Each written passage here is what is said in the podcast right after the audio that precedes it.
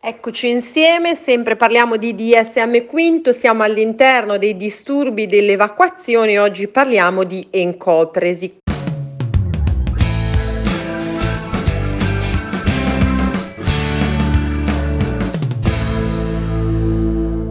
Quali sono i criteri diagnostici per l'encopresi? Abbiamo come primo criterio la ripetuta emissione di feci in luoghi inappropriati, quindi nei vestiti oppure sul pavimento, e tale emissione è sia involontaria sia intenzionale. Tale evento si verifica almeno una volta al mese per almeno tre mesi. L'età cronologica è di almeno quattro anni, un livello di sviluppo equivalente. Il comportamento non è attribuibile agli effetti fisiologici di una sostanza. Va specificato se c'è una costipazione in continuazione incontinenza da sovrariempimento, l'esame obiettivo, l'anamnesi provano la presenza di costipazione o è senza costipazione e incontinenza da sovrariempimento. l'esame obiettivo anche in questo caso e l'anamnesi non provano la presenza di costipazione. Le feci nel sottotipo con costipazione e incontinenza da sovrariempimento sono tipicamente ma non invariabilmente poco formate e la fuoriuscita può variare da poco frequente a continua e si verifica prevalentemente durante il giorno e raramente durante il sonno. Soltanto una parte delle feci viene evacuata durante i tentativi di, feca- di defecazione intenzionale e l'incontinenza si risolve dopo il trattamento della costipazione. Nel sottotipo senza costipazione e incontinenza da sovrariempimento, le feci sono solitamente di forma e consistenza normale e l'individuo si sporca in maniera intermittente. Le feci possono essere depositate in un luogo significativo e questo è solitamente associato alla presenza di un disturbo positivo provocatorio o della condotta, oppure può essere la conseguenza di masturbazione anale. Lo sporcarsi senza costipazione sembra essere meno comune che lo sporcarsi con costipazione. Qualche caratteristica diagnostica quando l'emissione di feci è involontaria piuttosto che intenzionale è spesso correlata a costipazione, intasamento e ritenzione, con successiva incontinenza da sovrariempimento.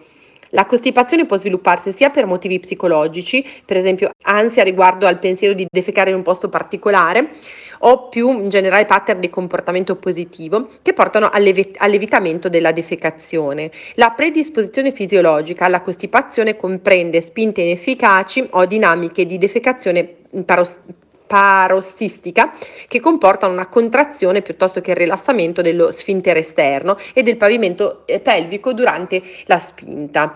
Possono causare costipazione anche la disidratazione associata a una malattia come la febbre e altre condizioni mediche. Una volta che si è sviluppata, la costipazione può essere complicata da ragadi anali, defecazione dolorosa e ritenzione fecale. La consistenza delle feci può naturalmente variare. In alcuni individui possono essere di consistenza normale o quasi normale e in altri individui possono arrivare ad essere anche liquide.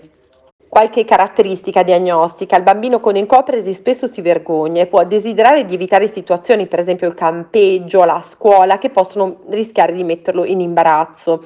L'entità della compromissione è in funzione dell'effetto sull'autostima del bambino, del grado di ostracismo sociale da parte dei coetanei, della rabbia, del rifiuto, della punizione da parte del caregiver.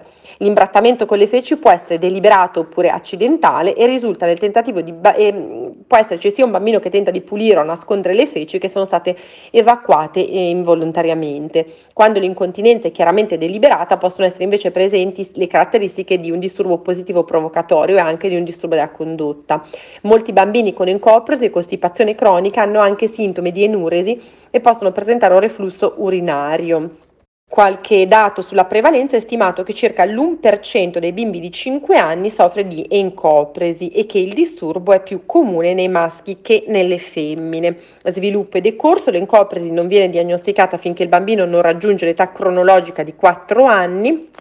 Un'educazione all'utilizzo di servizi igienici inadeguata e contraddittoria, un particolare stress psicosociale possono essere fattori che possono predisporre. Sono stati descritti due tipi di decorso, un tipo primario in cui l'individuo non ha mai raggiunto la continenza fecale e un tipo secondario in cui invece il disturbo si sviluppa dopo un periodo di raggiunta di, ehm, della capacità di contenere le feci.